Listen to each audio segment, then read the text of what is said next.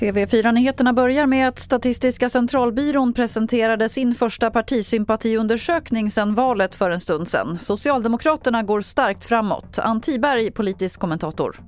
Ja, jag tror ju kanske att, att Socialdemokraterna både, det har lönat sig för dem att hamna i opposition i det, det krisläge vi befinner oss i. De, deras ledare har en stark trovärdighet i ekonomisk-politiska frågor.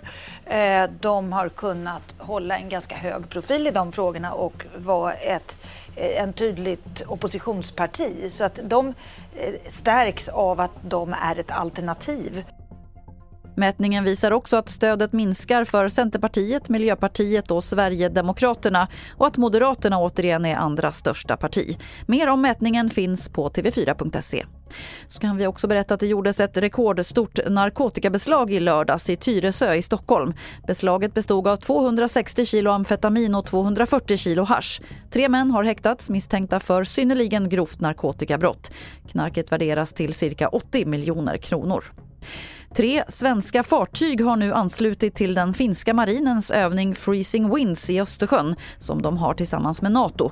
Det är en årlig övning där totalt 23 fartyg och uppemot 5 000 personer deltar i syfte att träna för gemensamma operationer i Östersjön.